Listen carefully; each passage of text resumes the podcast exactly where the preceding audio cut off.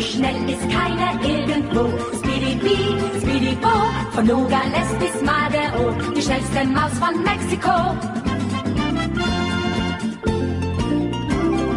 Er wird nicht seines Lebens froh. Speedy Speedy Bo, zu guter Letzt siegt sowieso die schnellste Maus von Mexiko. Vom Schneeballschnabel bis zum Po, Speedy Speedy Bo, verschafft ihm Ärgernis en gros. Die schnellste Maus von Mexiko, Speedy Bee, Speedy Bo, immer wieder frech und froh. Speedy Bee, Speedy Bo, die schnellste Maus von Mexiko.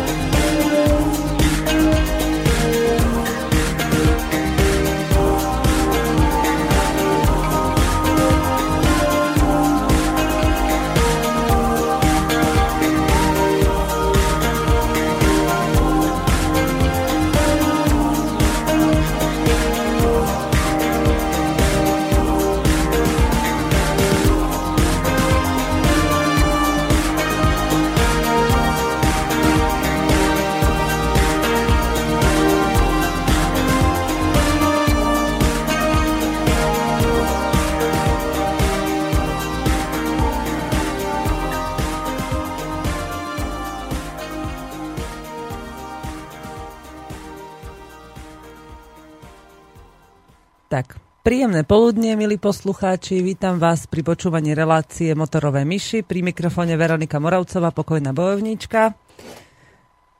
Ospravedlňujem sa, že sme nezačali hneď rozprávať. Filip sa dneska má svoju premiéru pri mixovacom pulte. Je úplne sám, dnes mu už nikto nebude pomáhať, takže toto bola taká príjemná technická závada.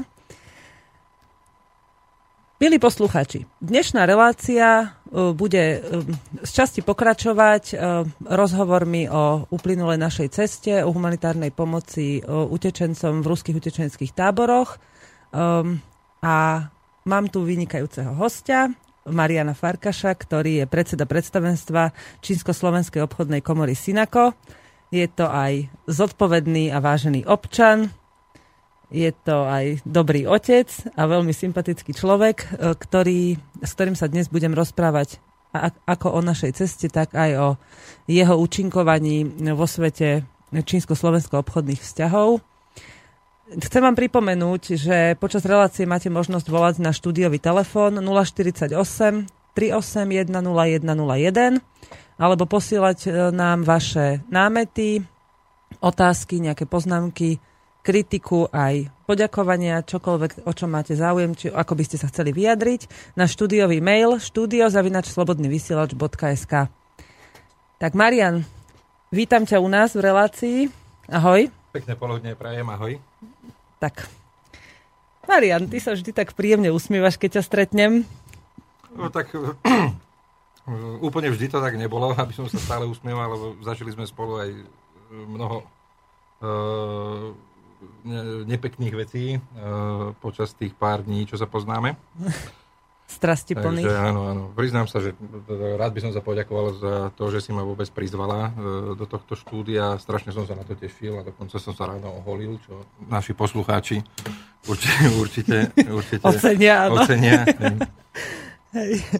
Marian, e, ja, keď sme sa prvýkrát stretli, tak vlastne sme riešili iba akési zberné miesto, ktoré si nám ponúkol a spolu s tým e, sme sa vlastne začali prvýkrát rozprávať o tom, že sa dá ešte rozšíriť tá pomoc, e, ktorú si nám vlastne ponúkal e, v rámci našej, naš, našej dar, zbierky darov pre obete ukrajinskej vojny. Čo ťa vôbec k tomu viedlo, aby si začal s niečím takým, aby si sa napríklad pripojil k našej iniciatíve? Uh, Tak ja som v prvom rade hm, takisto občan, som človek a stotočnil som sa s myšlienkou, ktorú si aj ty niekoľkokrát spomenula, že keby bol problém u nás, tak si myslím, že tie sa nájde dostatok ľudí, ktorí e, aj nám pomôžu. Takže e, rád som sa, rád som sa e, informoval vôbec o, o činnosti vašej skupiny a chcel som podať pomocnú ruku už pri hm, tej prvej vašej zbierke, ktorá putovala do Ruska. Vtedy sme to nejak nestihli, stihli sme, bolo jedno zberné miesto v rámci Bratislavy, mi sa zdá, že to bolo výmke, tak no, v rámci ona... svojich možností sme prispeli. No a keď bola vyhlásená druhá časť zbierky, tak to prichádzal taký, hm, by som povedal, také dve línie, teda chceli sme sa už aktívnejšie, ja a moji priatelia zapojiť do tejto zbierky, ale takisto v rámci komory, v ktorej aktívne pôsobím, oslovili naši čínsky partnery, že, ktorí, ktorí pôsobia na Slovensku, že radi by nejakým spôsobom pomohli. A čím nevieme poradiť nejakú, nejakú oficiálnu cestu, tak vďaka tejto ich iniciatíve naša komora sa zapojila s tým, že vyhlásili sme v rámci členských organizácií oficiálnu zbierku. Bola to zbierka, ktorá už prebehla niekoľkokrát, predtým sme pomáhali pri zemetraseách v Číne, v provincii Sichuan. Dokonca dvakrát tam boli pomoci v rámci komory. No a hľadali sme možnosti, ako pomôcť práve v Rusku. Boli sme si vedomi toho, že sú tam rôzne špecifikácie, že vzťahy Európskej únie a Číny sa menia doslova zo dňa na deň a to sme si potom aj vyskúšali na ostroch, keď sme vybavovali vôbec vývozné povolenia alebo, alebo víza do Číny a keď sme sa bortili s tým, ako ten tovar humanitárny oficiálnou cestou dostať. To bolo vtedy, keď ste robili tie vaše pomoci no, priamo áno, do Číny. Áno, áno, našli sme našťastie hm, takú možnosť, keďže sme slovensko-čínska komora a čínsko-ruské vzťahy sú dobré, tak tí naši čínsky partneri oslovili čínskych partnerov v Rusku a, a vzájomne si vypo, vypomáhali s tým, že zakúpili tovar v Rusku. Vtedy sme si ešte robili srandu, že dostali sme od Číňanov, že vyskladnili ja neviem, 3,5 tony ríže a Rusi prijali 4,9 tony ríže, tak sme rozmýšľali, že čo sa tam asi cestou nabalilo. Ona no, nabobtnala možno v tom vlhku. no ale boli to také skôr príjemnejšie starosti, ako, ako to tam dostať. A nakontaktovali sme sa na môjho dlhoročného priateľa, ktorý tu niekedy študoval na Slovensku, Gleb Česnochov, a ktorý aktívne pôsobí v ruskej oficiálnej v Ruskom oficiálnom centre humanitárnej pomoci. A vďaka tejto spolupráci sa podarilo doručiť e, aj e, konkrétnu priamu potravinovú pomoc, e, plus tam, plus tam boli nejaké zateplenia deky, ktoré tiež končili v tom oficiálnom centre, ktoré má na starosti príjem učesencov a rozmiestňovanie učesencov zo zberných táborov do vnútrozemie. No a, boli to aktivity, ktoré sme veľmi radi vykonávali. No ale samozrejme oslovila nás aj tá, tá občianská strana, pretože začali nás kontaktovať jednoduchí ľudia, ktorí by zase radi prispeli, tak vtedy sme de facto m, oslovili vašu skupinu, teda k tej, k tej pomoci, a aby sme spojili spoločné úsilie smerom von, pretože my sme zastrešovali teda tú podnikateľskú obec, ktorá je, ktorá je organizovaná v Slovensko-Čínskej obchodnej komore, ale vy ste zastrešovali teda tých občanov, občanov ktorí, ktorí chceli nejakým spôsobom pomôcť. No a vtedy sme sa stretli aj v podstate to, že občan, ktorý chce pomôcť, tak nerád prispieva nejakej spoločnosti, či to už je nejaká súkromná firma, alebo či to je komora, alebo takto, lebo občan ako taký nemá možnosť transparentne pozrieť, ako sú s tými ako je s tými prostriedkami nakladané a bohužiaľ máme v histórii niekoľko prípadov, keď tá pomoc skončila kto vie kde. A Áno, vo väčšine organizácií to tak je, že nakoniec hej, vlastne ukážu hej, pár fotiek a hotovo. A, a následne opačný pohľad, teda rôzne podnikateľské subjekty, spoločnosti, ktoré chcú prispieť, zase nerady posielajú finančné prostriedky na súkromné účty aktivistov, i keď dôveryhodných alebo podobne, ale bortili sme sa aj prostredníctvom sociálnych sietí. Ono pri takýchto problémom. organizáciách je dobre, keď sa vyjde v ústrety tým, ktorí chcú pomáhať a takto sa to vlastne rozdelilo na tú oficiálnu a občianskú iniciatívu. Tak, tak. V konečnom dôsledku sa to ukázalo ako dobrý ťah hej, e, nás oboch, e, že e, spoločnými sílami sme dokázali teda aj, aj vyzbieranú humanitárnu pomoc, ktorá sa zbierala viac ako 20 zberných miest na Slovensku, dopraviť do, do skladu, vôbec naložiť a tým pádom, že sme spolupracovali, tak mohli sme aj vývoz zakryť, pretože občania ako takí by nemali možnosť zastrešiť e, oficiálnu časť e, humanitárnej pomoci. Hej, toto je vlastne jedna z vecí, ktorú som chcela dneska aj povedať tým, ktorí nemajú jasno v tom, že aké doklady sme im vlastne ukazovali, že keďže e, a občan Slovenskej republiky nie je možné, aby cez hranice poslal kamión plný nejakých vecí, bez toho, aby to išlo cez firmu, tak vlastne tvoja obchodná komora bola tá, ktor- cez ktorú sa nám vlastne podarilo všetky tie doklady vystaviť, vycliť a dopraviť až tam, kam bolo treba. E, chcem sa ťa opýtať, um, keď si to porovnáš, tú pomoc, ktorú ste poskytovali pred týmto oficiálnou cestou do Číny a túto pomoc, ktorú, s ktorou si vlastne teraz pomáhal, ktorú si bol vlastne ako keby takým spoluorganizátorom, nakoniec tak vyšlo, tak um, ako by si to zhodnotil oproti tomu? Je to naozaj neporovnateľné, alebo obidve tieto pomoci absolútne sa nedajú porovnať, pretože treba tie slovensko-čínske vzťahy sú na, alebo nie sú vyhrotené, sú na veľmi dobrej úrovni a stále sa zlepšujú. Či to išlo o humanitárnu pomoc alebo akúkoľvek spoluprácu voči Číne Slovensko nemá s tým problém. Hej. Nie je nejako obmedzované ani zo strany Európskej únie a tieto vzťahy sa nadvezujú. A toto naša komora teda aj využíva, že hľadáme si svoje vlastné cesty nadvezovania vzťahov. Bohužiaľ pri tejto konkrétnej humanitárnej pomoci do utečenických táborov v Rusku tam silne celú spoluprácu ovplyvnili práve e, vzťahy Európskej únie a e, Ruskej federácie, ktoré sa zo dňa na deň menili a to, čo sme v piatok vybavili a zistili, že je príchodné, tak to už v pondelok neplatilo. Hovoríme napríklad, prepač, hovoríme napríklad o vstupných sankciách ano. na potraviny v Rusku, že kým sme vlastne robili zbierku, tak tam sa dalo takmer všetko vyzbierané dopraviť a zrazu už sa to nedalo napríklad od konkrétnych firiem, napríklad od Henkelu alebo Jakobs tak, a podobne, tak. čiže boli tam rôzne také prekažky. Tak prekážok tam bolo neúrekom a v podstate aj ešte aj teraz v tomto období pribúdajú. Takže stále to treba aktualizovať e, podľa nového.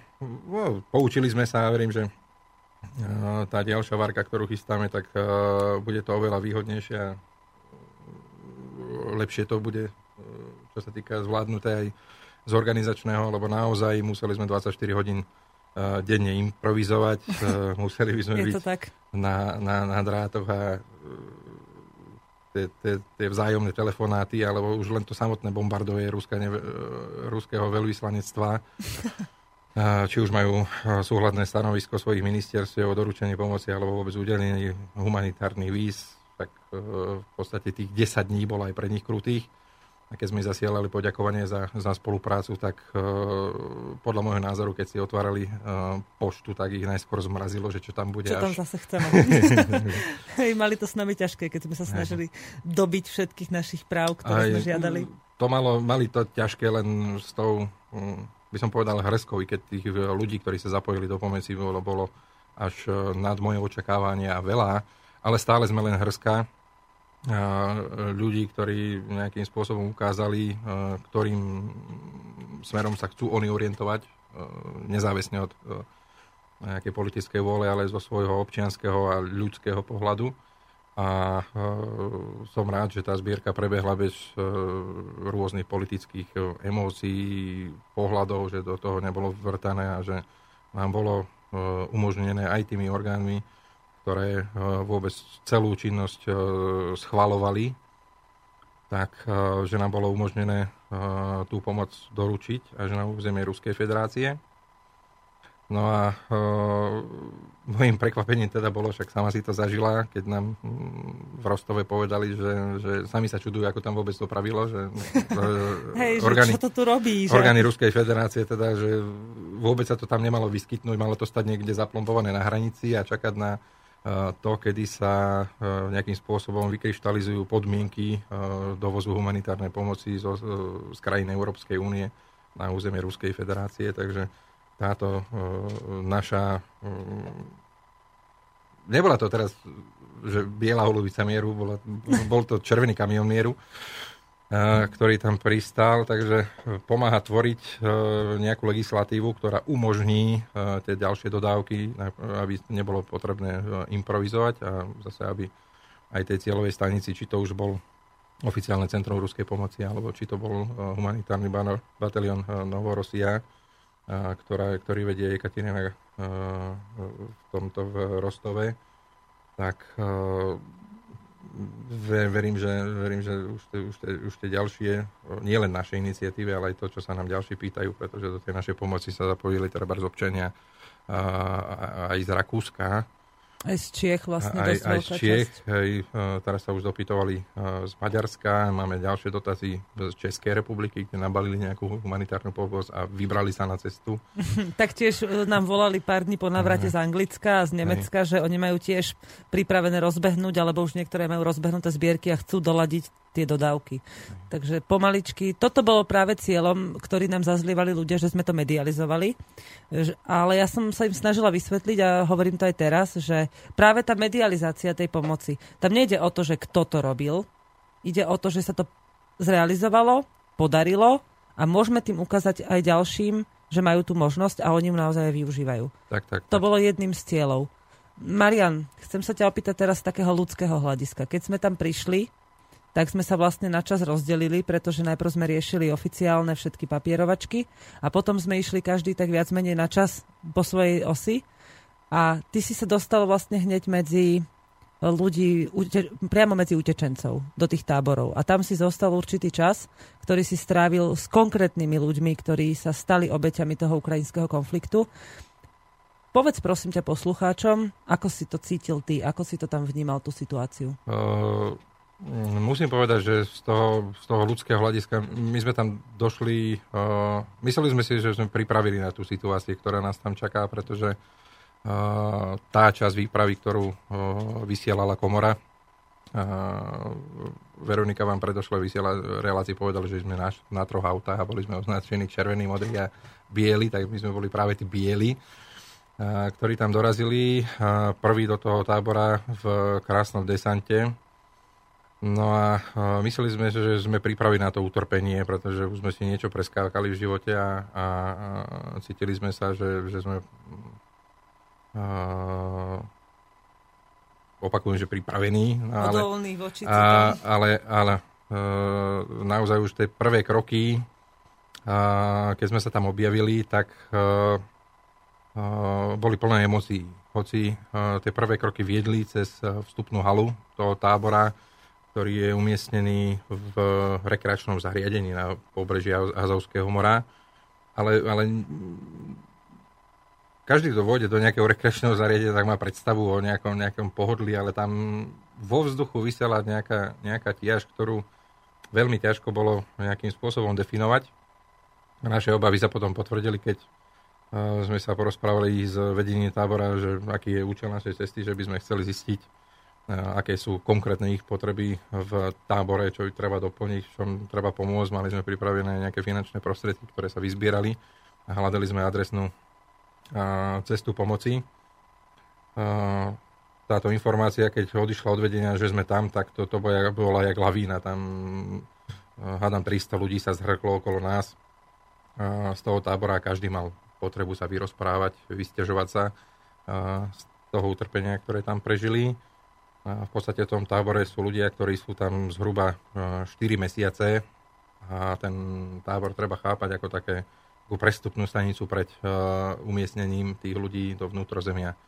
Uh, v tých zariadeniach sú ľudia, ktorí sa chcú vrátiť do svojich domovov, ale mnohí ich už nemajú a v podstate utekali rodiny, ale do tábora neprišla ucelená rodina, lebo sme tam mali niekoľko výpovedí ľudí, ktorí tesne pred uh, ukrajinsko-ruskou hranicou uh, rozstrielali kolónu autobusov a z piatich autobusov tri prešli a, a, a podobne. O, obrovský počet uh, utrpenia alebo ľudí, ktorí prežili to, to utrpenie. Každý sa chcel vyrozprávať.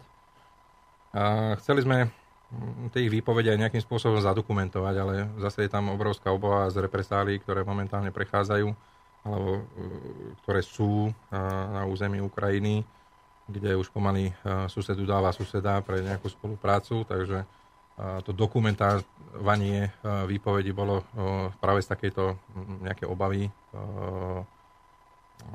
nechcem povedať, že zmarené, ale zo stovky žien zhruba, zhruba len nejaký, nejakých 6-7 chcelo povedať aj to, či na tom videu, ktoré sme vlastne pred pár dňami uverejnili na internet ako pokračovanie z videa z prvej cesty, sú rozhovory so ženami, niekto, myslím, že dva, Hej. ktoré ste robili vlastne vy počas ano, vášho ano. pobytu v tom tábore a nám ste ho poskytli, aby sme ho dali v rámci našej reportáže.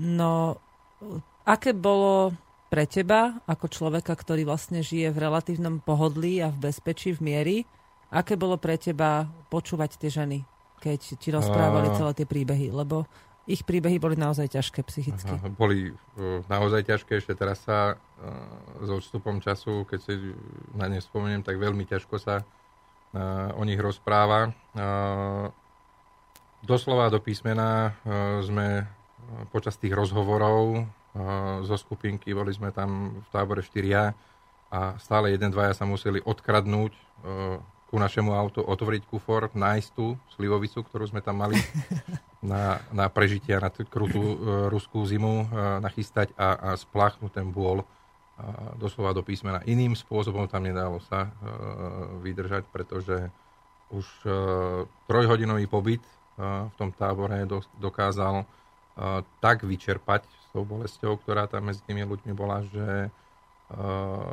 veľmi ťažko sa s tým vôbec bojovalo a, a Hej, a to ste vlastne v pozícii iba pozorovateľov. Áno, áno, áno. A oni vlastne sú práve tí, ktorých sa to týka. Čiže ich bolesť a vlastne ich celkové utrpenie je o dosť vyššie. Tak. A to bolo na tých ľuďoch naozaj vidno.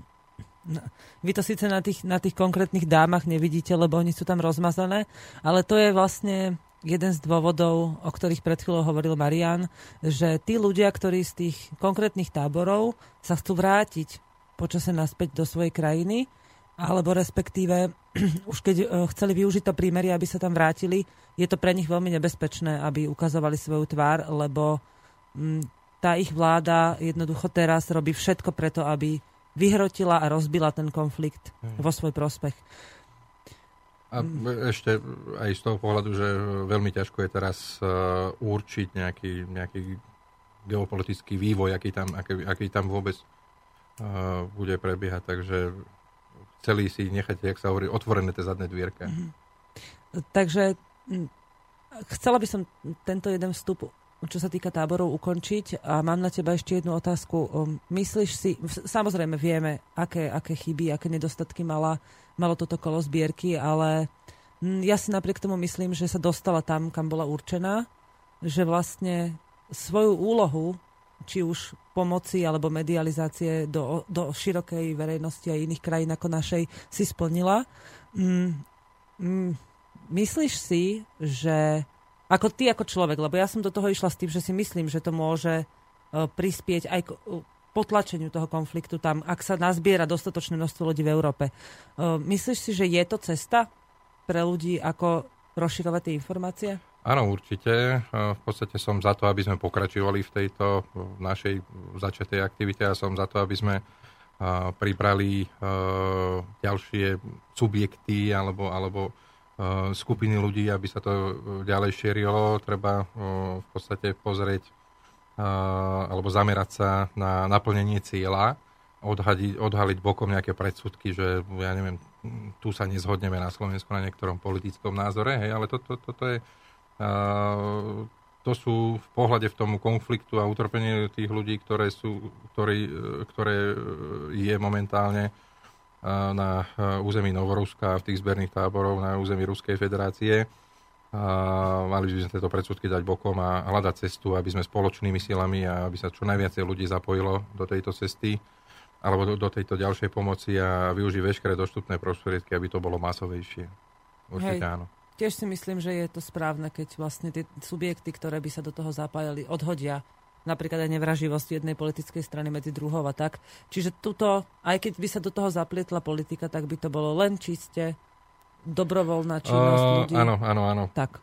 Určite, určite áno. Už uh, od toho samotného poňatia politika, teda nie od toho novodobého chápania, politike, ale od toho, toho základného greckého chápania by to malo byť o, ľuďoch, zmýšľaní a, v podstate pokiaľ stále platí u nás, že každá jedna strana si dáva do popredia tú ľudskú činnosť a chce, chce ľuďom len dobro, tak by to malo rozšíriť na masovajšie a práve toto si vybrať z jednotlivých konceptov a spojiť svoje síly a, a neťažiť z toho nejakú politickú výhodu na území Slovenska, že hú, ja som pomohol viac, ja som pomohol menej. A takéto predsudky dať bokom. Neviem, či to je vôbec realizovateľné u nás, ale a určite som odhodlaný sa do toho pustiť. Práve som ma to napadlo, že myslím, že toto bude úlohou nás, organizátorov, aby sme práve tomuto zabránili, aby to naozaj dostalo svojmu účelu a nezmenilo sa to na nejakú kampaň. Tým nechcem povedať teraz, že konkrétne budeme oslovovať nejaké politické strany, ale chcem tým vyzvať každého, kto má možnosť a ochotu sa do budúcej zbierky zapojiť, aby nad tým už začal rozmýšľať, pretože čím skôr ju rozbehneme, tým to bude zaujímavejšie a tým viacej ľuďom môžeme pomôcť. E, tu by som chcela ešte jednu takú vetičku.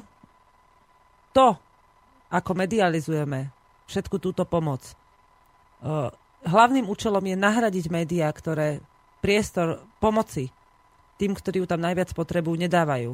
Tie, ten mainstream, ktorý by mal práve bojovať za práva tých, ktorí ho sledujú a ktorí ho živia, robí presný opak. A my ho týmto jedine môžeme nahradiť. Nedokážeme ho nahradiť ničím iným. Tým, že to budeme robiť potichu, pomôžeme síce tým, ktorí to potrebujú, ale nedokážeme nikoho iného presvedčiť a nikomu inému ukázať, že sa to dá. Toto je jeden z tých spôsobov, ktoré sme zvolili my.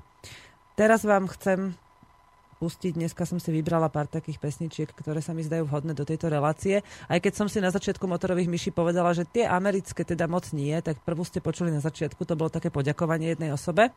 A teraz by som chcela pustiť pesničku, ktorú keď si pozriete v klipe, a všetci ju dobre myslím poznáte, tak uh, pochopíte, že ani ten interpret, ani tá pesnička nemá nič spoločné s Amerikou, že je to práve naopak, že tí, ktorí tam hrabú zem svojimi rukami, sú ľudia, ktorí by to tu mohli mať pod palcom v o mnoho čistejšom a naturálnejšom spôsobe života, ako to robíme teraz my civilizované krajiny.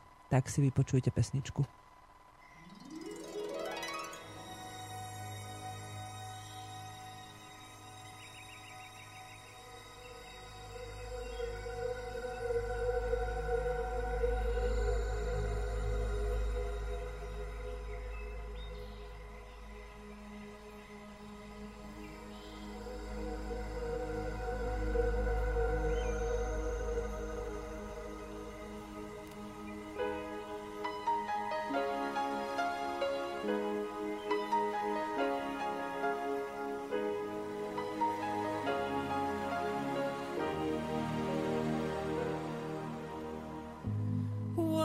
about sunrise?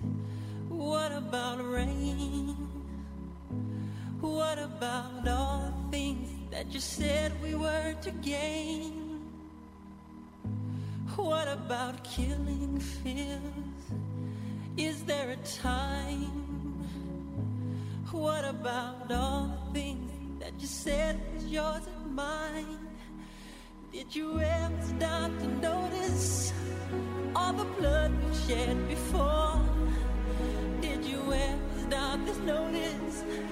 This crying earth, this weeping shore.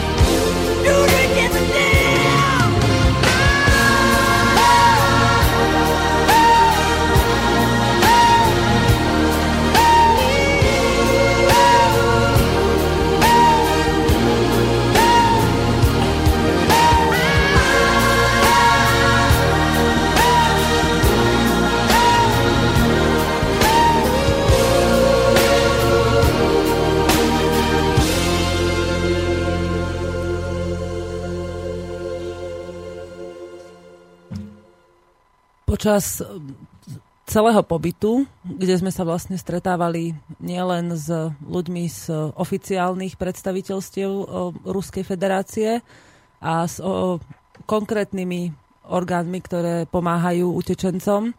Sme sa teda stretli naozaj aj s ľuďmi, ktorí sú priamými rodinnými príbuznými tých, ktorí v časti, vo východnej časti Ukrajiny sú priamými účastníkmi bojov. Tieto skupiny sa formovali zo začiatku veľmi pozvolna a museli sa nejakým spôsobom vytvarovať až do podoby domobrany a ten postup, ktorý pri tom vytvárali, bol podľa mňa veľmi zložitý a chcelo to veľkú, veľkú, veľkú, veľkú dávku odvahy. Marian, Povedz mi ty, povedz aj um, poslucháčom, ako si ty vnímal a ako teraz hodnotíš e, celý ten začiatok toho vzniku tej domobrany a vôbec, čo v tých ľuďoch musí prepuknúť podľa teba, aby sa stali obrancami svojho územia, svojich rodín?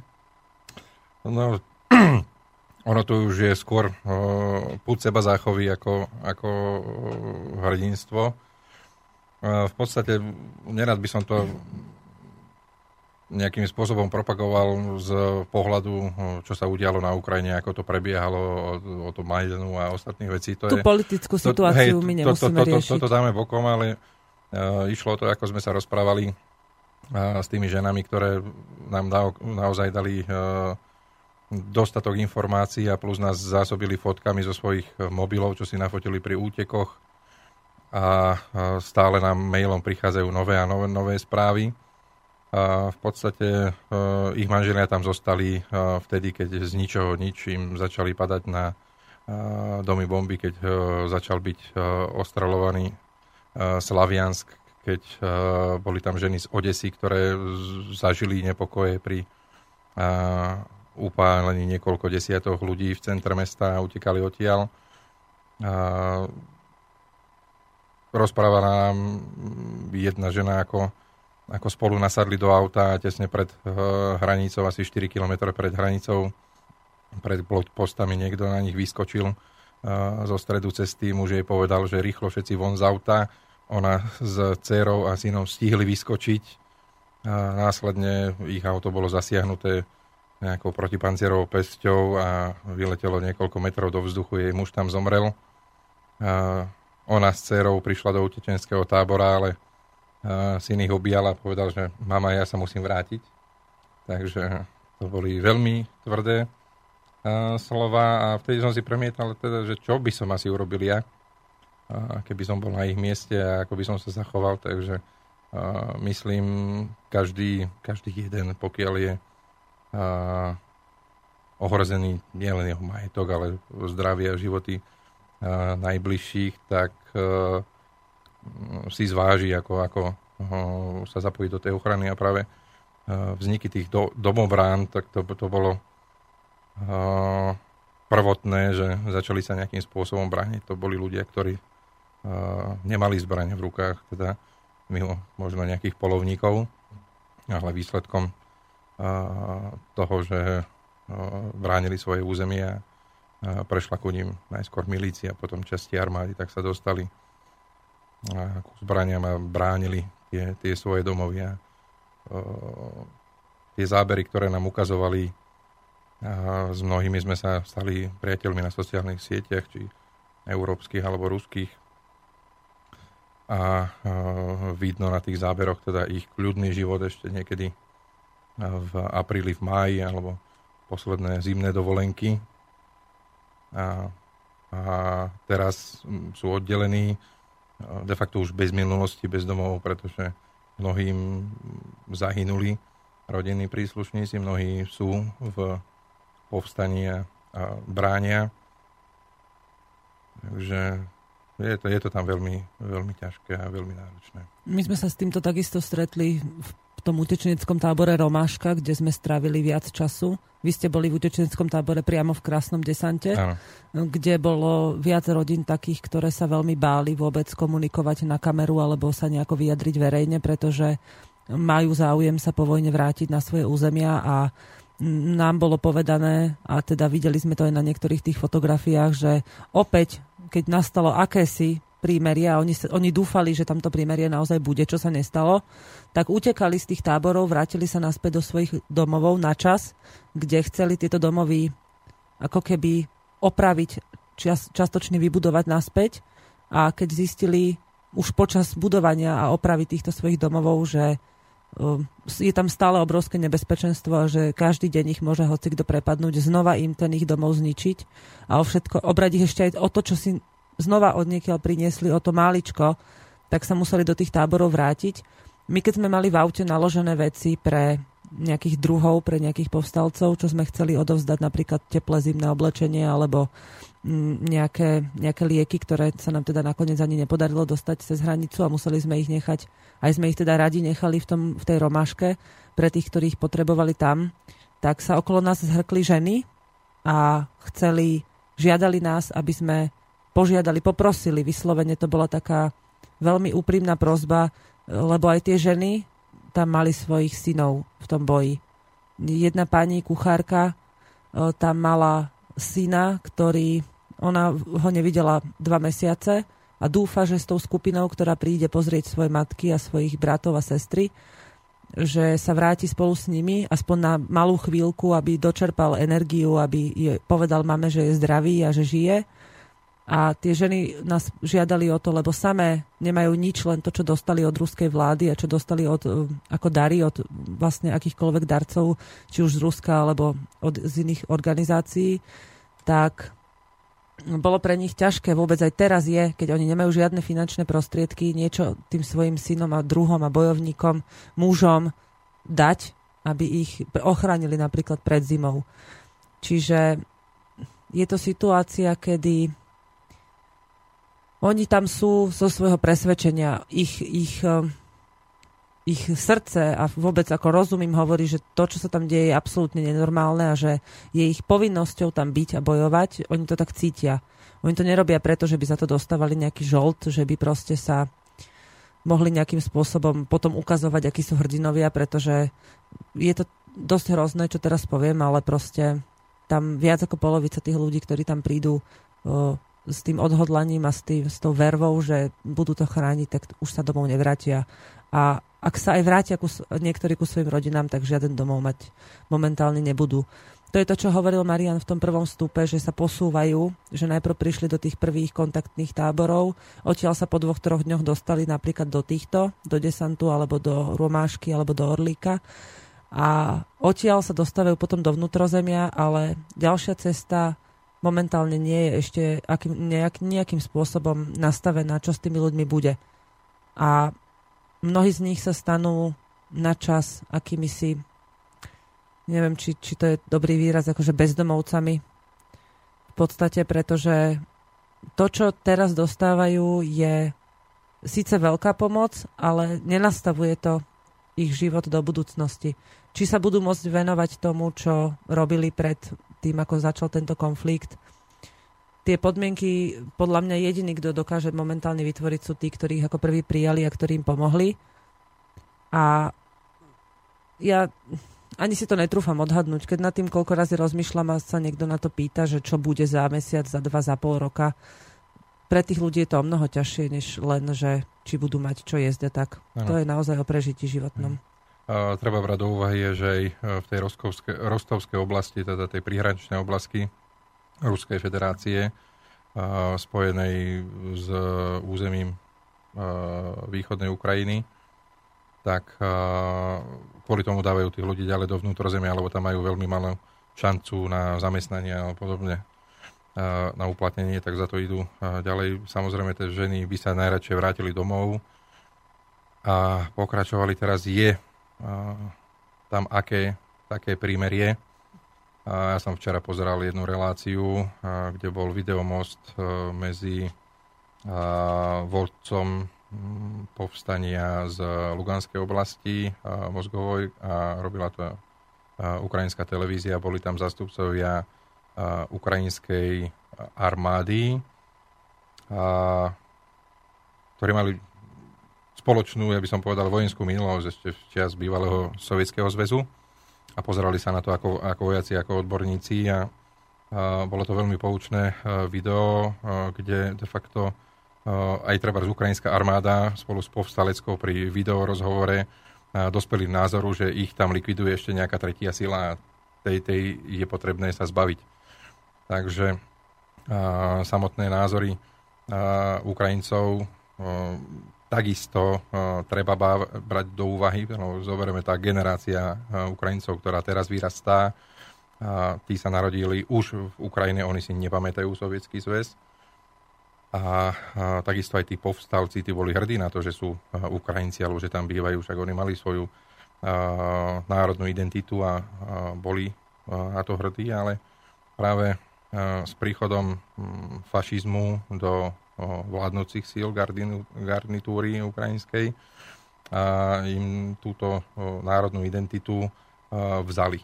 Takže pokiaľ to bolo na, na severe, tam ani, ani tam nie sú všetci ľudia e, spokojní uh, s tým, čo sa deje, ale mediálna vojna, informovanosť a to, čo sa u nich deje, im nedovoluje uh, zhodnotiť situáciu, lebo nevideli to, ale tí, ktorí tam prišli a videli, a to je práve dôvod, prečo aj treba ukrajinskí vojaci prechádzajú utečencom, alebo či vlastne k opolčencom, tak je to práve z toho dôvodu, že im nikto nepovedal, že tam budú bojovať proti vlastným rodovým proti jednoduchým občanom, ktorí nemajú vojenskú históriu, ktorí nie sú príslušníci organizovanej armády, to sú bývalí traktoristi, to sú, to sú baníci a to sú ľudia, ktorí žili bezný občianský život, akurát museli vziať do ruky zbraň, aby chránili život a zdravie svojich najbližších.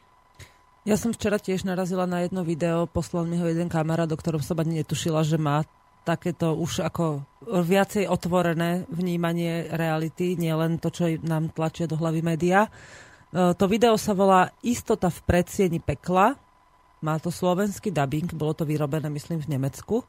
To video v určitých pasážach je dosť zložité na chápanie ľudí, ktorí ešte nevedia, ktorí ešte nepoznajú tú pravdu, ale napriek tomu, že trvá skoro pol hodinu, myslím, v tom videu je obsiahnuté úplne všetko. Sú tam síce dosť desivé zábery, to musím povedať, že naozaj sú tam veľmi krvavé fotky a tak, ale to video obsahuje od začiatku až po dnešok všetko, čo sa týka ukrajinského konfliktu. To znamená, kto ho vytvoril, prečo ten konflikt vlastne vznikol a aký je jeho skutočný cieľ, aká je hĺbka toho, čo sa tam vlastne deje a ako to môže ovplyvniť celý svet.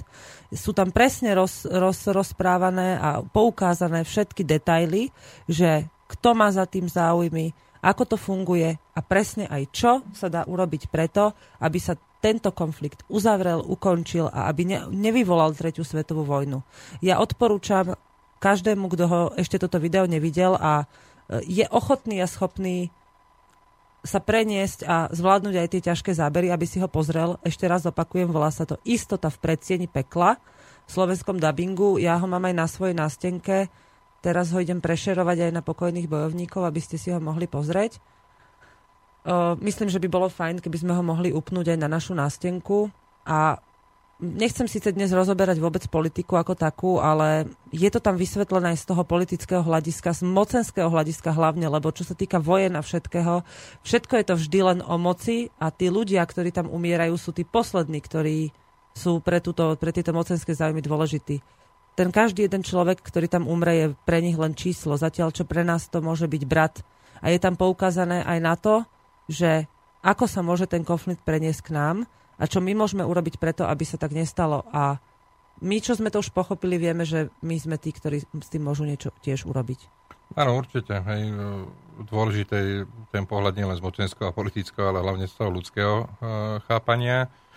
A e, tam myslím, že nie je treba veľa vysvetľovať e, naozaj, kto má prístup k fotografiám z miesta denia, teda z teritóriu e, Donecka a teritóriu Luhanska, ale takisto e, z Odesy alebo z okolia, e, či to už pohľad na ubyteľa ľudí, obyčajných, obyčajných civilistov, ktorí, ktorí zomierajú denne na ulici pri, pri, pri bežnej činnosti, že idú do obchodu a nemajú istotu, že, či sa vrátia alebo či sú to pohľady na zničenú techniku a, a, a tela obrancov Donecka a Luhanska, alebo či sú to pohľady na mŕtve tela vojakov ukrajinskej armády, ktorí, ktorí určite nie kvôli tomu tam išli, aby, aby e, našli svoju smrť. Oni majú tiež svojich otcov, matky, a svoje rodiny a, a mnohí a, ešte nemajú ani e, svoje meno, čo sú, čo sú nezvestní a rôzne je to obrovská ľudská tragédia a je to naozaj a, za našimi bránami. Takže odliadnúť od toho pohľadu na vnútorný mocenský boj Ukrajiny alebo na nejakú geopolitickú líniu, ktorú, ktorá nešťastne cez ich krajinu prechádza. V každom prípade sa treba zamorať na vzrastajúci a posilňujúci sa fašizmus, ktorý tam je a ktorý Nacizmus tiež. treba zastaviť. Hej. Nacizmus ono vieš, je to slovičko na, dosť sprofanované, hej, vieš. Nacizmus vznikal aj u, Hitlera, hej, vznikal nacizmus. Nacizmus máme aj na Slovensku. Hej. Áno, ale, ale to pokiaľ, sú pokiaľ, je, pokiaľ je ten, vieš. áno, nacizmus uh, je, to, je to od uh, národného určenia, alebo hej, ale pokiaľ to prechádza do toho, že nie len alebo že niektorá nacistická strana dostane financie, voľnú ruku a hlavne zbranie a tam sa nejedná na Ukrajine, že by mala, že by mali to, to už nie je nacistická strana, to už sú fašistické strany, otvorene používajúce fašistické symboly. A vieme, že aj náš trestný zákon myslí na to, že šírenie propagácia fašizmu je trestná a nie je to len u nás, je to vo všetkých krajinách Európskej únie. Takže tam treba pozerať hlavne na to, že tam tieto fašistické strany majú zbranie, používajú otvorené fašistické symboly, nemajú len ručné zbranie, majú ťažkú techniku, obrnené vozidla, tanky, používajú rakety stretného doletu na ostreľovanie civilných cieľov a toto už nemusím hovoriť len ako občan, ale to je stanovisko oficiálne aj našej komory, ale každého človek, normálneho človeka, ľudský zmýšľajúceho, že takéto hnutie sa nesmie podporovať a práve, že treba sa číreniu alebo čo najskôr zameziť. Má to veľmi veľký dosah na to, ako ľudia potom budú zmýšľať. Určite, áno. V, v akomkoľvek meritku, pretože keď sa postavíte na stranu niekoho, kto má zbranie, tak len preto, lebo proste je niekým financovaný a e, tak je to proste iba nezmyselná vojna, ktorá nikomu nepomôže, len tým, ktorí ju financujú a ktorí sa potom, keď tá vojna skončí, budú hrať na zachráncov, že tú vojnu vlastne zastavili. A znova po tej vojne budú vládnuť zase len tí, Hej. ktorí ju najviac financovali, ktorí do nej natlačili čo najviac peňazí. A v tomto prípade je to západ. Ne, ne, a, u, mňa, no, u, mňa, u mňa to je v každom prípade zdvihnutý prst, lebo aj e, keby niekto e, ľuďom na Ukrajine niekedy v februári alebo marci a povedal, že takéto niečo sa udeje e, u nich, tak tie si klepú po čele a to, čo to rozprávaš. Hej? A takisto, keď sa tu bavíme hm, o tom na Slovensku, tak povedal, však to je ďaleko, to sa nás netýka, je to problém úplne iných ľudí. Nie. Dneska si povieme, že nie, nás sa to týkať nemusí. A na jar tu budeme mať už Nemusí to byť na jar, môže to byť už pred Vianocami, môže to byť o týždeň, môže to byť kedykoľvek. Môže to byť kedykoľvek, Hej. ale je to také prirovnanie Hej. vlastne, že fakt tí ľudia si ešte pred Majdanom ani nevedeli predstaviť, aké peklo sa tam môže rozputať a momentálne je tam väčšina jedného územia úplne zdevastovaná a množstvo, obrovské tisíce ľudí sú tam bez života, bez rodín, bez akéhokoľvek, na akékoľvek nádeje na dobrú budúcnosť, ktorú si sami celý život budovali. Marian dnes priniesol do relácie jednu pesničku, ktorou by sme si chceli úctiť všetkých tých, ktorí tam e, bojujú, ktorí vlastne hrdinsky zvládajú tieto situácie.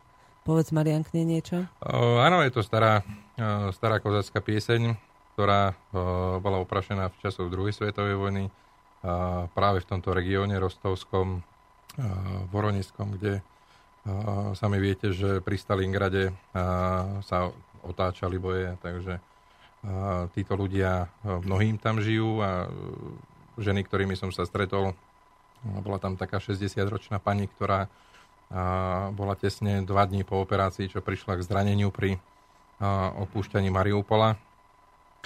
A tam mi povedal toľko, že ona je jedna z tých šťastných, alebo doteraz bola jedna z tých šťastných, ktorí v histórii ľudstva nezažili vojnu. Druhú svetovú vojnu si nepamätala, ale už jej deti už toto nemôžu povedať, lebo aktívne bojujú a bránia. Takže toto je pesnička, ktorá spája tých ľudí, ktorí, ktorá, ktorí sa nachádzajú v utečenských táboroch a ktorá im dáva silu i v návisnosti na skúsenosti, ktoré prežili ich starí rodičia pri obrane proti fašizmu.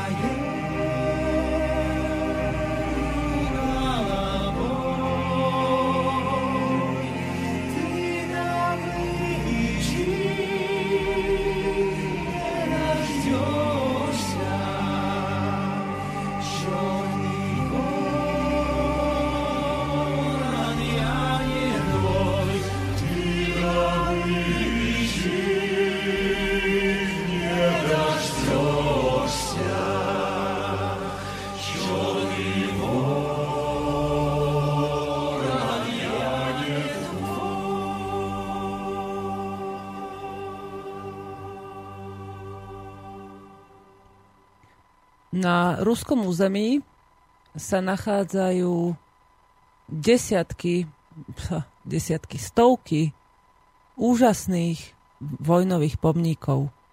Krásnych svoch, ktoré zobrazujú utrpenie, ktoré zobrazujú nádej a lásku. Sú tam vo všetkých mestách nájdete um, verejné na uliciach výstavy bojovej techniky, stíhačky, tanky, pomníky padlým bojovníkom. Všade sa stretávate s tým, s tým odkazom vojny, ktorá tam bola po, počas druhej svetovej vojny, čo všetko sa tam stalo. A my u nás na západe sme všetko zničili. Teraz sa zrušil, respektíve prerobil, hej, v úvodzovkách, pomník na Dukle. Myslím si, že je obrovská chyba, že naše kultúrne dedictvo a naša história je takýmto spôsobom prerábaná, prerábané povedomie ľudí, hlavne mládeže, ktorá teraz odrastá už bez strachu z toho, čo môže prísť. Odrastá bez, bez rešpektu k ľudskému životu ako takému, čo v Rusku neexistuje. Neexistuje potláčanie, akési, akési zastavovanie myslenia s ohľadom na strach z vojny, s ohľadom na rešpekt k ľudskému životu. Tam tie pomníky, ktoré tam sú, ktoré oni nesymbolizujú v tých ľuďoch, keď nejdu okolo tých pomníkov, tak neboja sa vyslovene nejakej vojenskej hrozby, ale vedia, čo ich krajina vo vojne znamenala, vedia, aké je to vojnu prežiť a pretrpieť a aké hrozby prináša a preto si vážia mier, vedia si vážiť postaviť sa za to, aby ten mier akýmkoľvek spôsobom udržali a aby, ako by som to povedala, aby... Je, je, ťažké je to vyjadriť, pretože my si to na západe už koľko razy ani neuvedomujeme. Pre nás je úplne nepredstaviteľné si predstaviť reálne dôsledky toho, čo môže vojna priniesť na naše územie. Zalepujú nám oči všetkými možnými sprostostiami a serepetičkami, aby sme proste toto absolútne odblokovali zo svojej mysle, aby sme to považovali za niečo nereálne, že sa nám to nemôže stať. A presne preto, lebo s tým nie sme v takejto konfrontácii ako napríklad na tom ruskom území, kde tieto pomníky a toto všetko, čo sa tam vlastne, tam sú všetky tie výročia akýchkoľvek proste uh, výťastiev, ktoré tá krajina urobila, aké, aké dosiahla. Všetko je to tam tak krásne uctievané, tak krásne ukázané, že tí ľudia naozaj majú denne v povedomí to, čo sa stalo a je to pre nich súčasťou života, že sa nenechajú jednoducho znova zatiahnuť do vojny, lebo vedia, aká je deštruktívna a čo všetko znamená. Je to súčasť ich kultúry, je to súčasť ich života. Marian, stretol si sa s niečím takýmto podobným v nejakých iných krajinách, napríklad v Číne alebo niekde inde, kde si bol? Uh, áno, stretol. Ale ak si spomenula túto myšlienku, tak ma napadlo, ja som bol v 2011 na Ukrajine, som mu prešiel s mojím expedičným padžerom Krížom Krážom a pohyboval som sa aj v západnej Ukrajine, okolo Lvovu, bol som v Ľudsku, bol som samozrejme v Kieve, to sa nedalo obísť. A, počas týchto cesty videl som tiež mnoho monumentov druhej, e, druhej svetovej vojny. A tí Ukrajinci, s ktorými som sa tam tedy stretol, tak to boli hrdí na to a niesli so e, sebou to dedičstvo boja proti fašizmu a veľkej vlasteneckej vojny. Či už to boli v tých malých provinčných mestách, alebo či to bolo v hlavnom Kieve, kde je obrovský pamätník, kde e, dá sa poprechádzať a v celom pamätníku boli také listočky a nevenoval som ich pozornosť, ale keď ich bolo strašne veľa a prišiel som na, do jednej sály, kde bola celá sála s tými listočkami, tak som sa pozrel bližšie a to boli oznámenia o úmrtí vojaka, ktoré posielali vtedajšie úrady rodiny padlého v tom čase sovietského vojaka. A vtedy si človek uh, uh, začal uvedomovať, čo ľudia pred tými 70 rokmi prežili. A takisto ako pri všetkých tých najväčších pamätníkoch boli veľké pomníky miest hrdinov Gorad Geroj, ktoré boli udené mestám, ktoré zažili najväčšie tlaky alebo boli ocenené teda týmto titulom a pri všetkých pamätníkov boli kvety a Kiev tam nemal kyticu. Tedy priateľkina dcera zobrala kvietok a položila, že túto aspoň ten kvet chýba a možno už to bol taký uh, predzvesť, alebo to bola taká predzvesť, že keď v samotnom Kieme tam nedali, že prečo to tam nedali. Hej, že, teraz si to človek tak spája, ale hovorím, ľudia s tým žili. A nedokážem pochopiť, ako tri roky na to uh, sú tieto veci uh, znesvecované práve, na uh, území základnej, západnej Ukrajiny. Mám odtiaľ veľmi dobrú kamarátku, s ktorou sa roky poznáme, s ktorou sa roky stretávame a, a navzájom si pomáhame aj vo svojich ťažkých situáciách. No a uh, treba aj teraz sme sa uh, trošku viac uh, účelovo nestretávali poslednú dobu, pretože názorovo sme sa rozišli práve, práve pri pohľade na tento ukrajinský problém. A radšej to necháme preboje, lebo veľmi škoda by to bolo, keby to prešlo do aj tých osobných vzťahov, takže strašne sa teším na to, ak si raz sademe na kávu alebo dáme si vodku s čiernym korením, aby sme vyliečili, lebo to je tradičný ukrajinský liek na všetky neduhy od nachladenia, ale aby sme vyliečili aj aj, aj tieto veci. Takže, hej. takže je to e, veľmi ťažko v týchto kultúrach to, alebo uh, tie veci, ktoré uh, sú pozostatkom uh, našej nedávnej histórie, z historického hľadiska 70 rokov, to je nič. Hej, to je co by lusk. Keď sme sa ako deti v dejepise učili, uh, ja neviem, nejaké storočie, tak sme si zapamätali, čo bolo v 13., potom skok do 15. a čo sa udialo v, treba v 14., tak si človek, človek ani len nepamätal.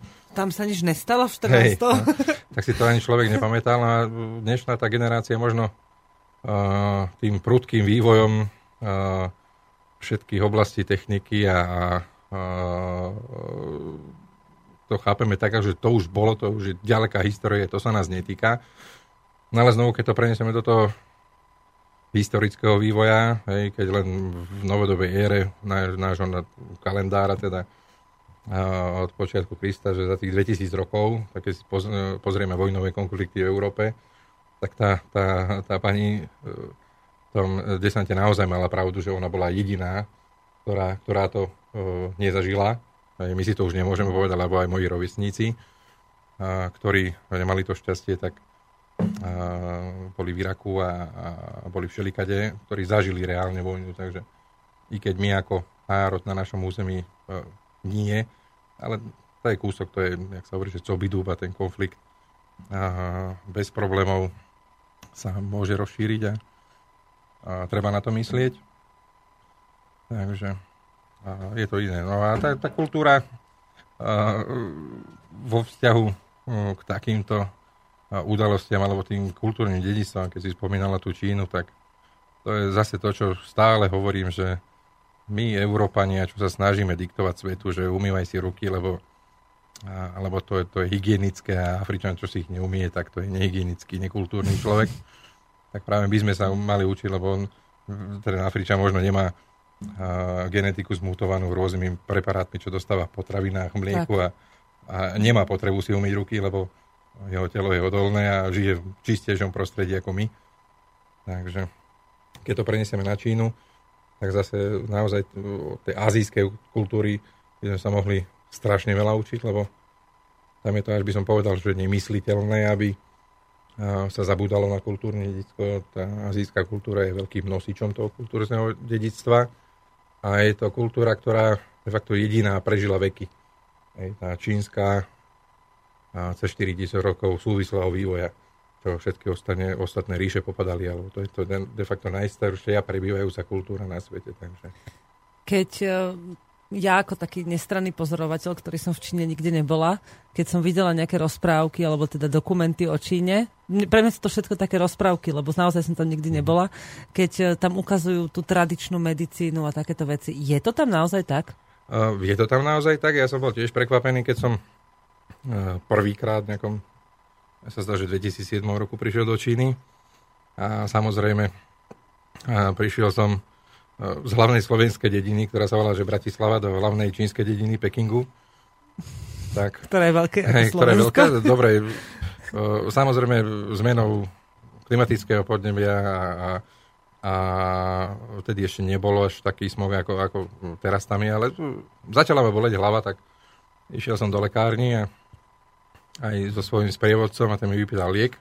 Dostal som lieky, ktorých som mal užívať asi 15 čiernych guličiek, také, aké si malé dieťa, dieťa one šušník šúla a, a 15 mi dali a že to mám zapiť. Hej. Tak z nedôverou, ale bolesť hlavy bola silnejšia, takže ja som to zapil a po 15 minútach, po 20 minútach prišiel efekt, hlava ma prestala boleť. Potom zapýtal, že čo to je za zázrak, tak mi vysvetlili, že to je z tých ingrediencií, čo oni podľa tej tradičnej čínskej medicíny zbierajú.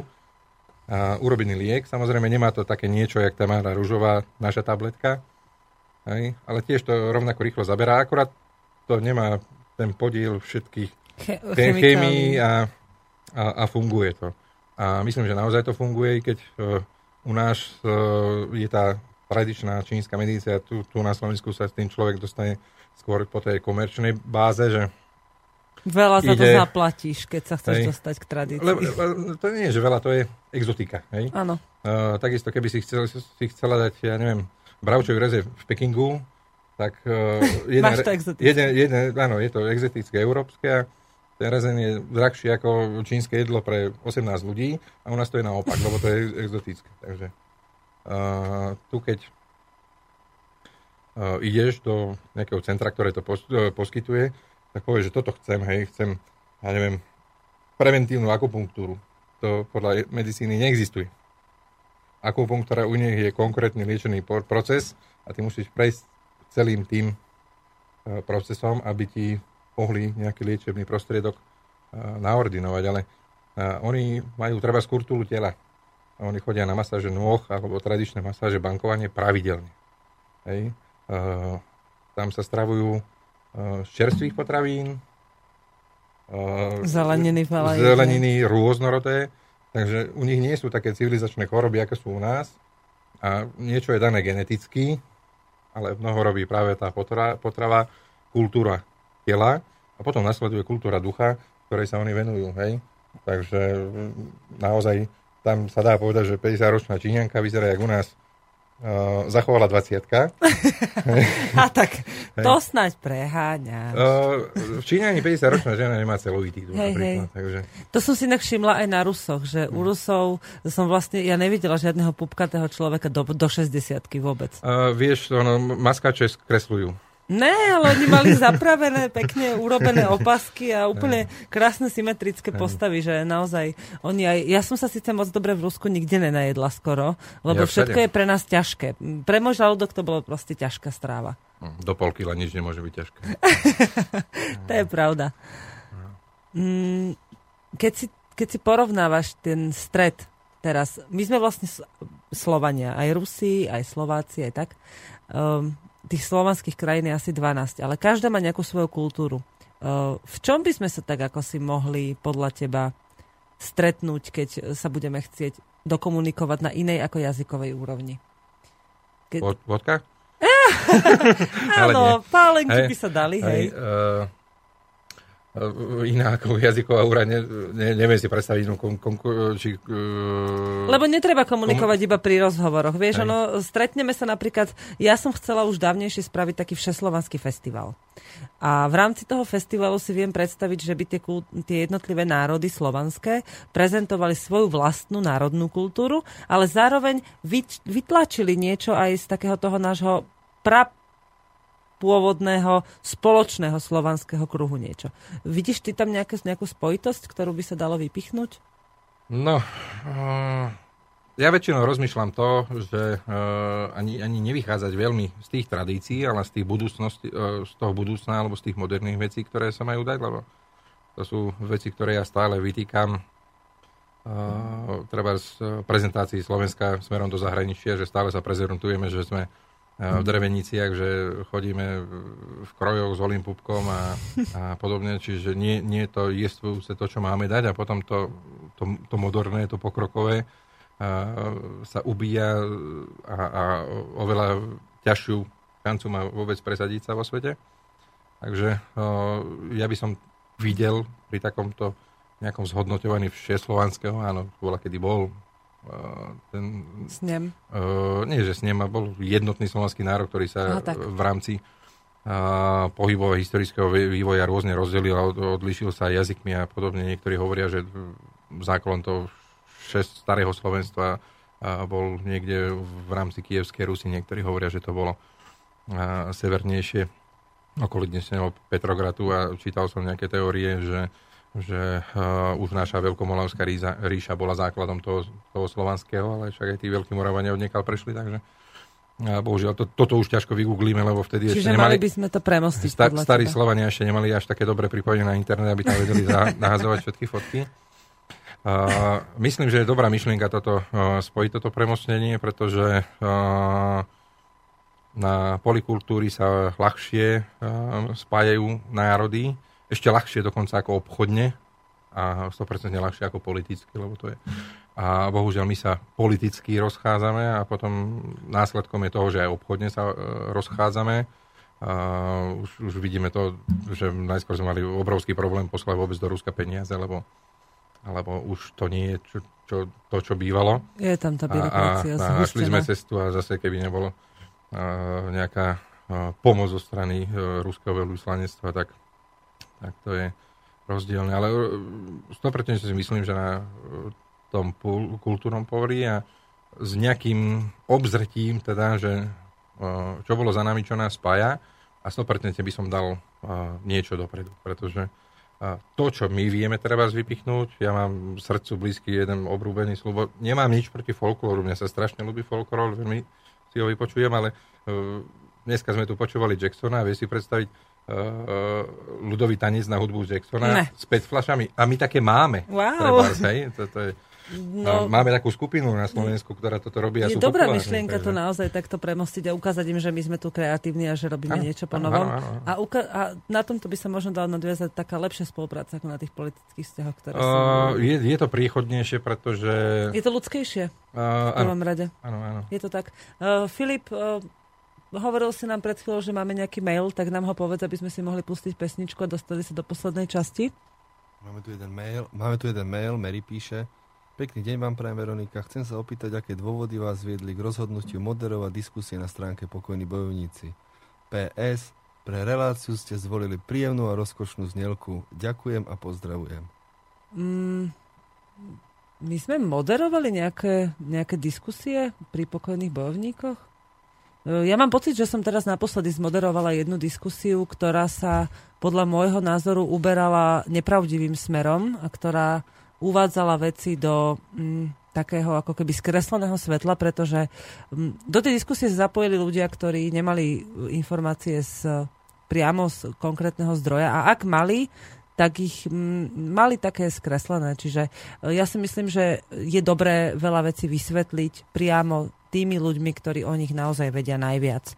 Čiže ak sa zapájam do nejakej diskusie, vždy sa snažím, aby ľudia pochopili uh, nielen môj pohľad, ale snažím sa im vysvetliť to. Ja, ja, sa, ja sa vždy odvíjam od toho, čo viem, že je pravda. A keď viem, že to nie je pravda, tak buď poviem, že to nie je pravda, alebo sa do diskusie vôbec nezapájam, pretože si nemyslím, že do toho mám čo kecať. Čiže ak sa k nejakej diskusii na Facebooku vyjadrujem, je to preto, že si myslím, že môžem im to objasniť, aby, sa, aby nedošlo k nejakému omilu. E, to je jediný mail, ktorý prišiel zatiaľ. Takže dneska máme taký, takú ospalú náladu, mám taký pocit. Um, pustíme si pesničku, ktorá, uh, ktoré, táto kapela uh, sa snažila aspoň teda vo svojej zemi a troška aj u nás presadiť návrat k počúvaniu uh, tradičných kultúrnych nástrojov, zapojila do toho niečo moderné. Mne sa ten výsledok veľmi páči, tak si to vypočujte.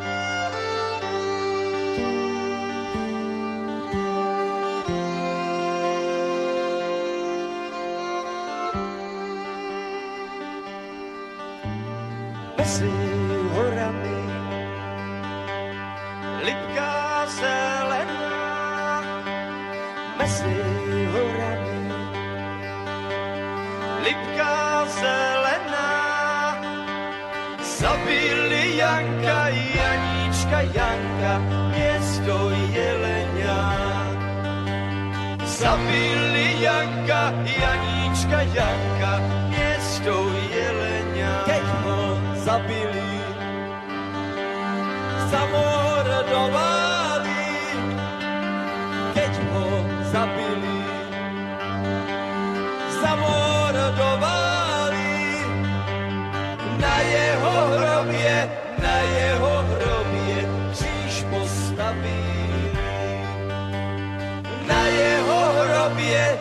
jeho hrobie kříž postavili. Křížu, křížu,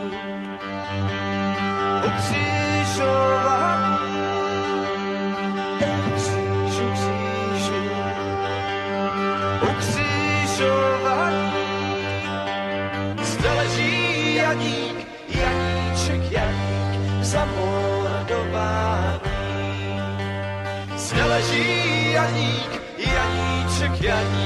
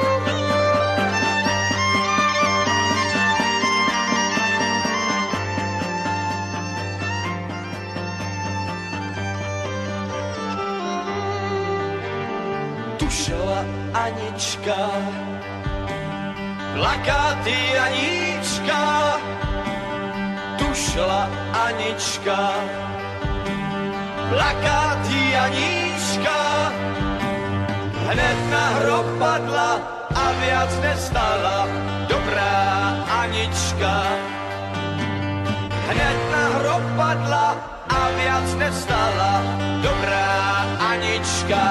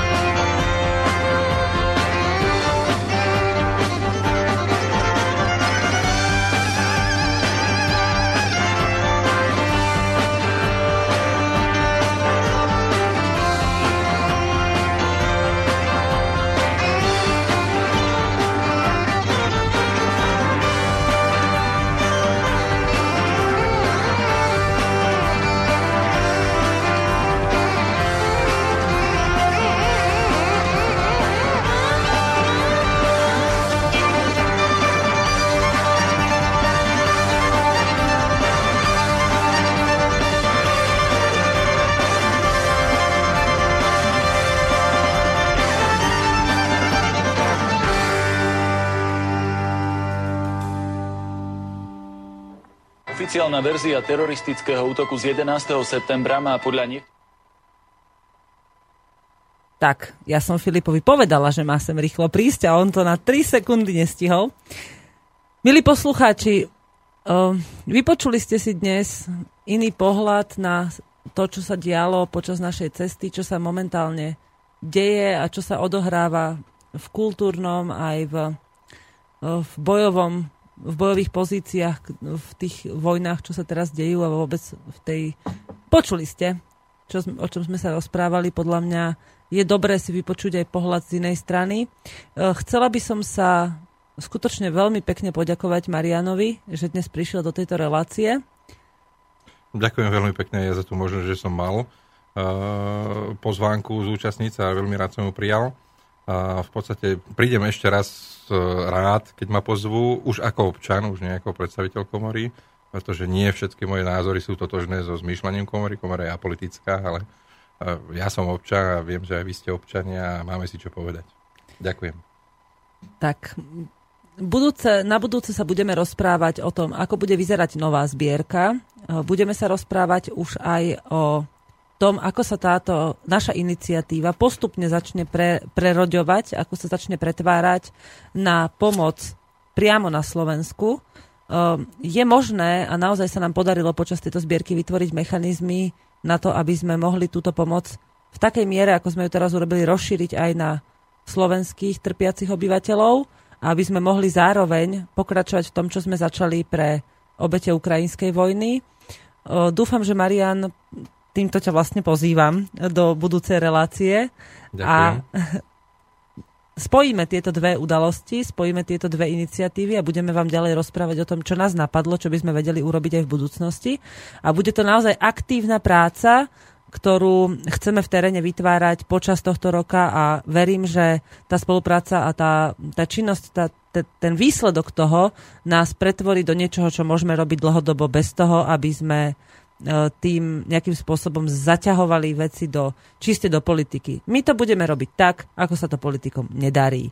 My tým ľuďom môžeme skutočne dokázať nejako pomôcť. Ešte raz sa vám chcem poďakovať za to, že ste nás počúvali. Verím, že sa stretneme na budúce. Dávam vám ešte raz do pozornosti aj našu webovú stránku Pokojní bojovníci. Marian, povedz. V mieste Pabedín. tak. Um, Pokojnybojovníci.sk je webová stránka, na ktorej nájdete naše nové video, staré videá, prácu, ktorú sme urobili. Máme na nej plánované akcie. Chystám sa v najbližších dňoch, keď sa mi podarí dostať k počítaču, e, zriadiť aj kolónku, v ktorej budeme žiadať ľudí o pomoc pri našej aktivite, kde sa môžete zapojiť nielen do zbierky a do pomoci tým trpiacim ľuďom, ktorí ju potrebujú, tú pomoc, ale aj do našich aktivít, čiže prekladanie nejakých článkov a podobne. Zároveň vás chcem požiadať, aby ste začali rozmýšľať nad tým, či by ste nevedeli alebo neboli schopní zriadiť vo svojich obo- domovoch alebo niekde vo svojom okolí zberné miesta, kde by sme už mohli zároveň túto zbierku začať rozbiehať. O tom sa budeme baviť budúci týždeň, no tieto žiadosti už počas tohto týždňa od dnes začnem postupne vypúšťať na internet, aby sme všade našli, aby ste vy všade našli možnosť, ako sa do ďalšej zbierky zapojiť. Čiže všetky pravidlá nájdete na webovej stránke Pokojní bojovníci. E, pozrite si videá, zaujímajte sa o to, čo sa deje a majte krásny zvyšok týždňa a vynikajúci víkend, pri ktorom si dúfam všetci oddychnete. Ešte raz ďakujem Marianovi a ďakujem Filipovi, ktorý sa naozaj zmocnil tejto úlohy technického koordinátora. Dobre, až na tie dve dnešné chybičky. Ďakujem, do počutia na budúce. Do počutia na budúce, vážení mm. poslucháči. Čaute. Čajte. Počúvate Slobodný vysielač. Rádio, ktoré vás spája.